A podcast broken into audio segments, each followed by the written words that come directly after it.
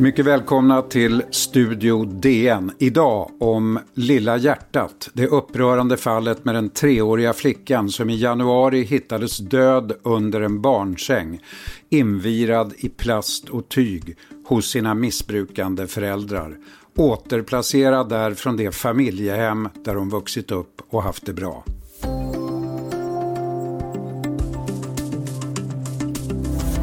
Dagens Nyheters reportage om Lilla hjärtat från den 8 mars är det mest lästa i tidningen genom tiderna.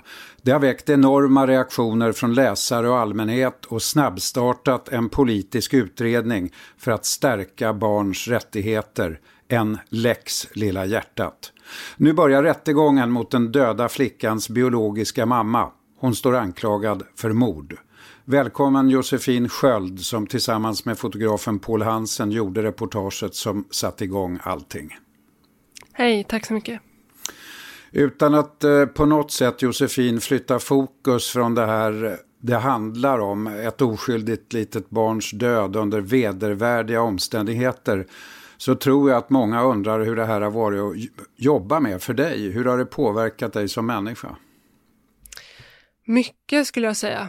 Eh, man försöker alltid hålla en, eh, en mask eller vad man ska säga. Man sätter på sig, man går in i sitt, sin yrkesroll och man eh, fokuserar på, på arbetet. Men, och, det, och det har jag gjort, men i det här fallet har det ju också varit eh, oerhört känslosamt. Det är ju det är svårt att inte bli oerhört illa berörd av den här flickans öde. Du är själv mamma. Precis, jag har en eh, fyraårig dotter som eh, är lika gammal som Lilla hjärtat var. Eh, så det är väldigt... Jag vet ju precis den åldern, jag vet, jag är ju så inne i det livet i hur de barnen, barn som är i den åldern är. Men sen måste man ju liksom försöka stänga av arbetet när man kommer hem. Men det, det har varit extra svårt skulle jag säga i det här ärendet och att jobba med det här fallet. Och du har fått enormt mycket reaktioner naturligtvis och tips och allting. Vad, vad har de här reaktionerna sagt dig? En oerhörd ilska, frustration. Många är enormt illa berörda. De ringer och mejlar och säger att de gråter, att de inte kan sova. Eh, men det säger också att det finns en en, ett enormt engagemang för barns rättigheter i Sverige. Det är många, mitt i den här coronapandemin som pågår, som ändå engagerar sig och bryr sig och känner med familjehemmet och, och med den här flickan såklart.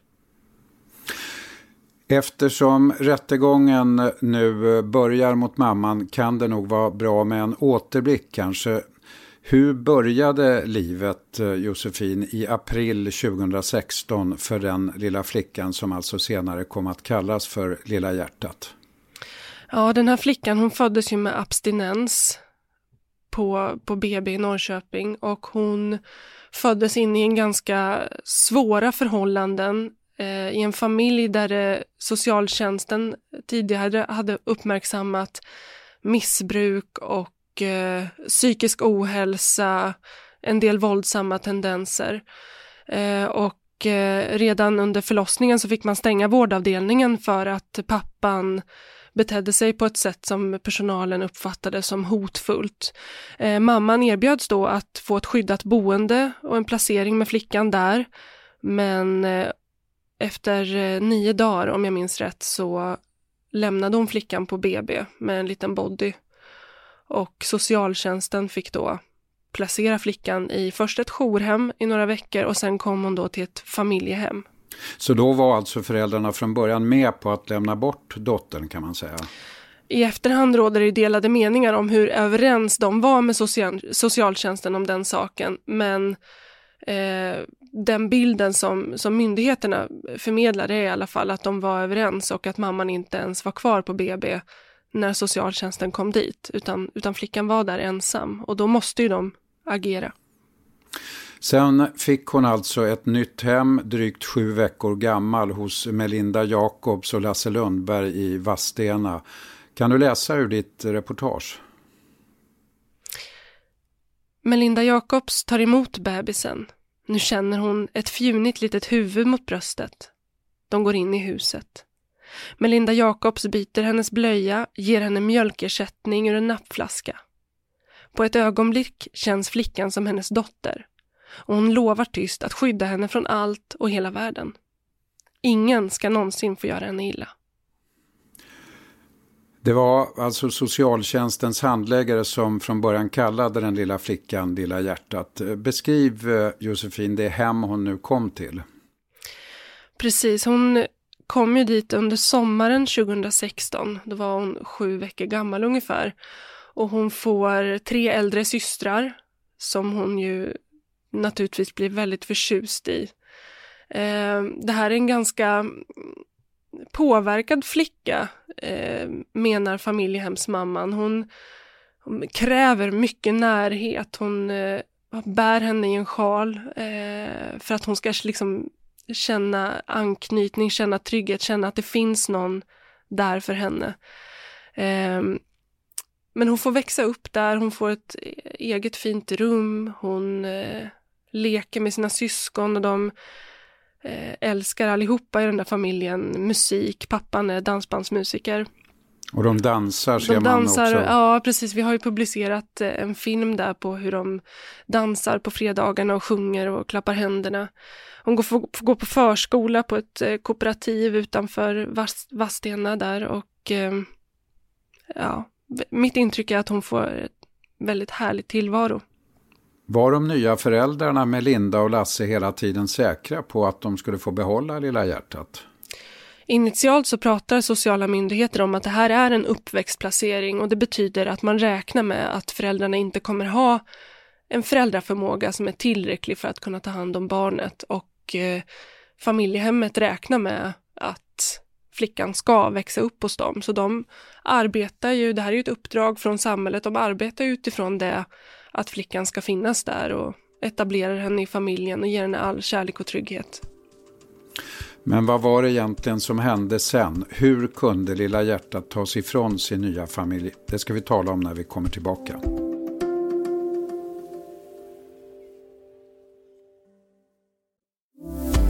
Ja, Josefin Sköld, eh, hur kunde lilla hjärtat ta sig ifrån den här nya familjen där hon hade det så bra? Bland annat eh, hade väl det med att göra att det var eh, de som vittnade till föräldrarnas fördel sen när det blev en rättsprocess, att det inte fanns några problem i hemmet. Precis. Den bedömning som kammarrätten gör där hösten 2018 handlar mycket om att föräldrarnas föräldraförmåga anses vara bättre än när hon omhändertogs. Och därmed ska tvångsvård upphöra enligt den lagstiftning vi har idag som ser till att grundprincipen är helt enkelt att alltid sträva efter att ett barns bästa är att vara med sina föräldrar. Det, har man, det är liksom grunden för hela den lagstiftning vi har. Och man såg att föräldrarnas förmåga, de hade jobb, de hade en, en mer stabil tillvaro än de hade tidigare. Eh, det fanns också flera vittnen som intygade att de var goda förebilder, bra föräldrar, en stabil familj. Eh, och det sammantaget gjorde att rätten kom fram till den bedömningen och då hänvisar man också till att enligt ett prejudikat i Högsta förvaltningsdomstolen så ska man inte ta hänsyn till eh, att ett barn kan komma att ta skada av att ryckas upp från ett familjehem. Men jag har förstått att de här vittnesmålen inte är helt oomtvistade. Nu när förundersökningen har blivit eh, offentlig så har det ju framkommit uppgifter att eh, de här vittnena inte vågade på grund av hot eh, berätta för kammarrätten att man till skillnad från tidigare då misstänkte missbruk hos framförallt pappan. Att han hade blivit av med jobbet av den anledningen. Men det vågade man helt enkelt inte säga till kammarrätten. Mm. Och eh, föräldrarna, de biologiska föräldrarna fick alltså rätt och vårdnaden. Och Melinda Jacobs fick skiljas från Lilla hjärtat. så här berättar hon om hur det var när hon skildes från henne sista gången. Det går inte att förklara för ett treårigt barn att man ska ta sig ifrån sin familj. Det går inte.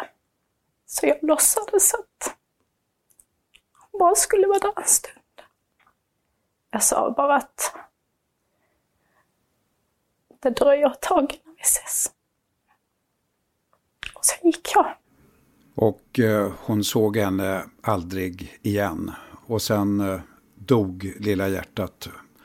Eh, och eh, nu börjar alltså rättegången mot de, den biologiska mamman. Och för några dagar sedan offentliggjordes då alltså förundersökningen. Och det är ju svåruthärdlig läsning.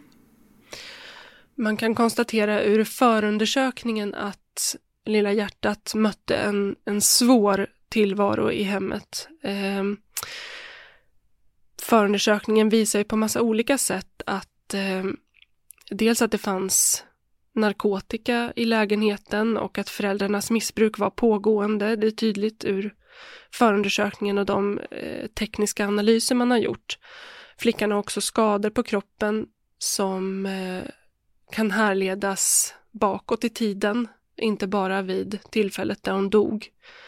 Eh, man kan också se på det sätt föräldrarna har kommunicerat om flickan att eh, de använder nedsättande smeknamn på henne. De skriver om henne som att hon är eh, jobbig och att de liksom inte orkar med henne och att hon är ledsen, att hon bara gråter efter familjehemsmamman man får inte bilden av att de är särskilt glada över att hon har flyttat hem. Men eh, den biologiska mamman nekar till brott eh, via sin advokat Per Öme.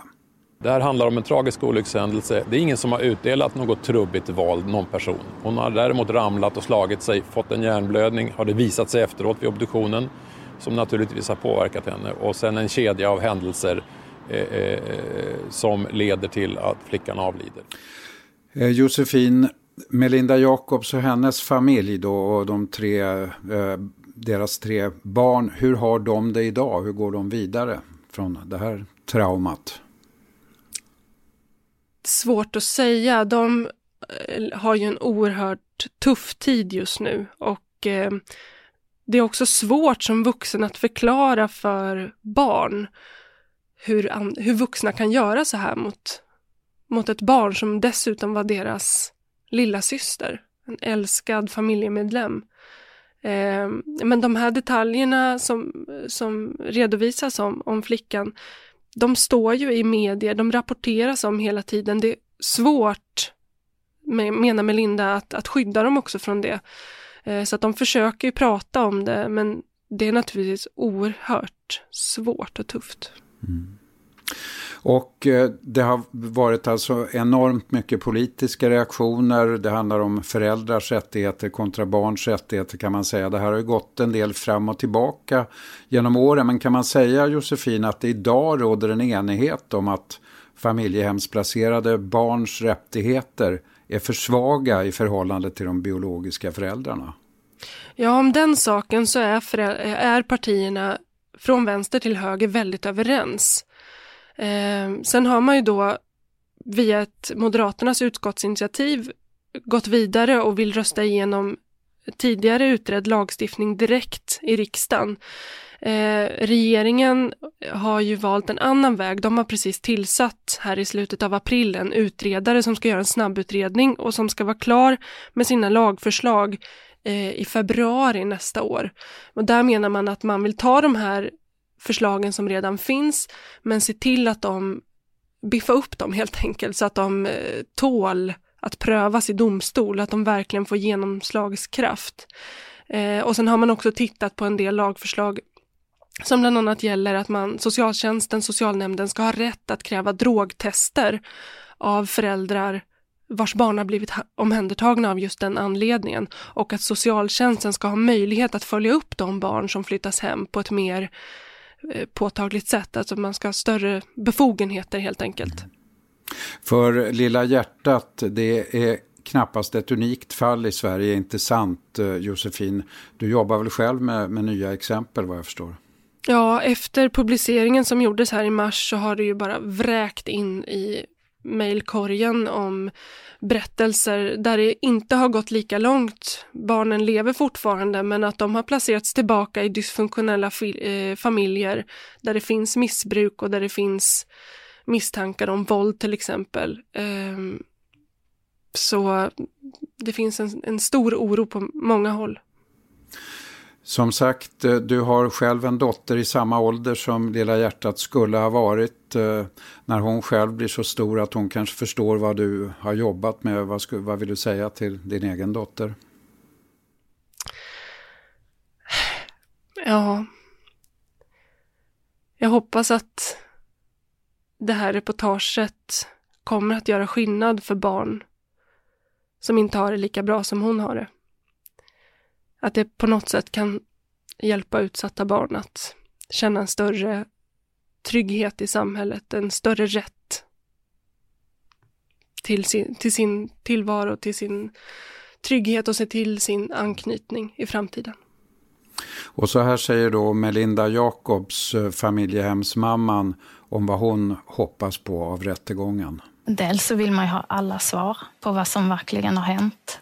Eh, det är fortfarande frågetecken. Och sen eh, det vi håller på att jobba kring med den här nya lagen, att vi får en, en ny lagstiftning som skyddar barn på ett helt annat sätt än idag. Att man ser till det som är bäst för barnet. Till skillnad från idag där man väger in eh, föräldrars rätt väldigt mycket. Josefin Sköld, reporter på Dagens Nyheter. Tack för att du var med idag. Vi får anledning att återkomma i samband och efter rättegången. Tack. För ljudillustrationerna idag stod Paul Hansen, Sveriges Television och TV4. Studio DN görs av producent Sabina Marmelakai, exekutiv producent Augustin Erba, ljudtekniker Patrik Miesenberger, teknik Oliver Bergman, Bauer Media. Jag heter Lasse Bengtsson. Vi hörs.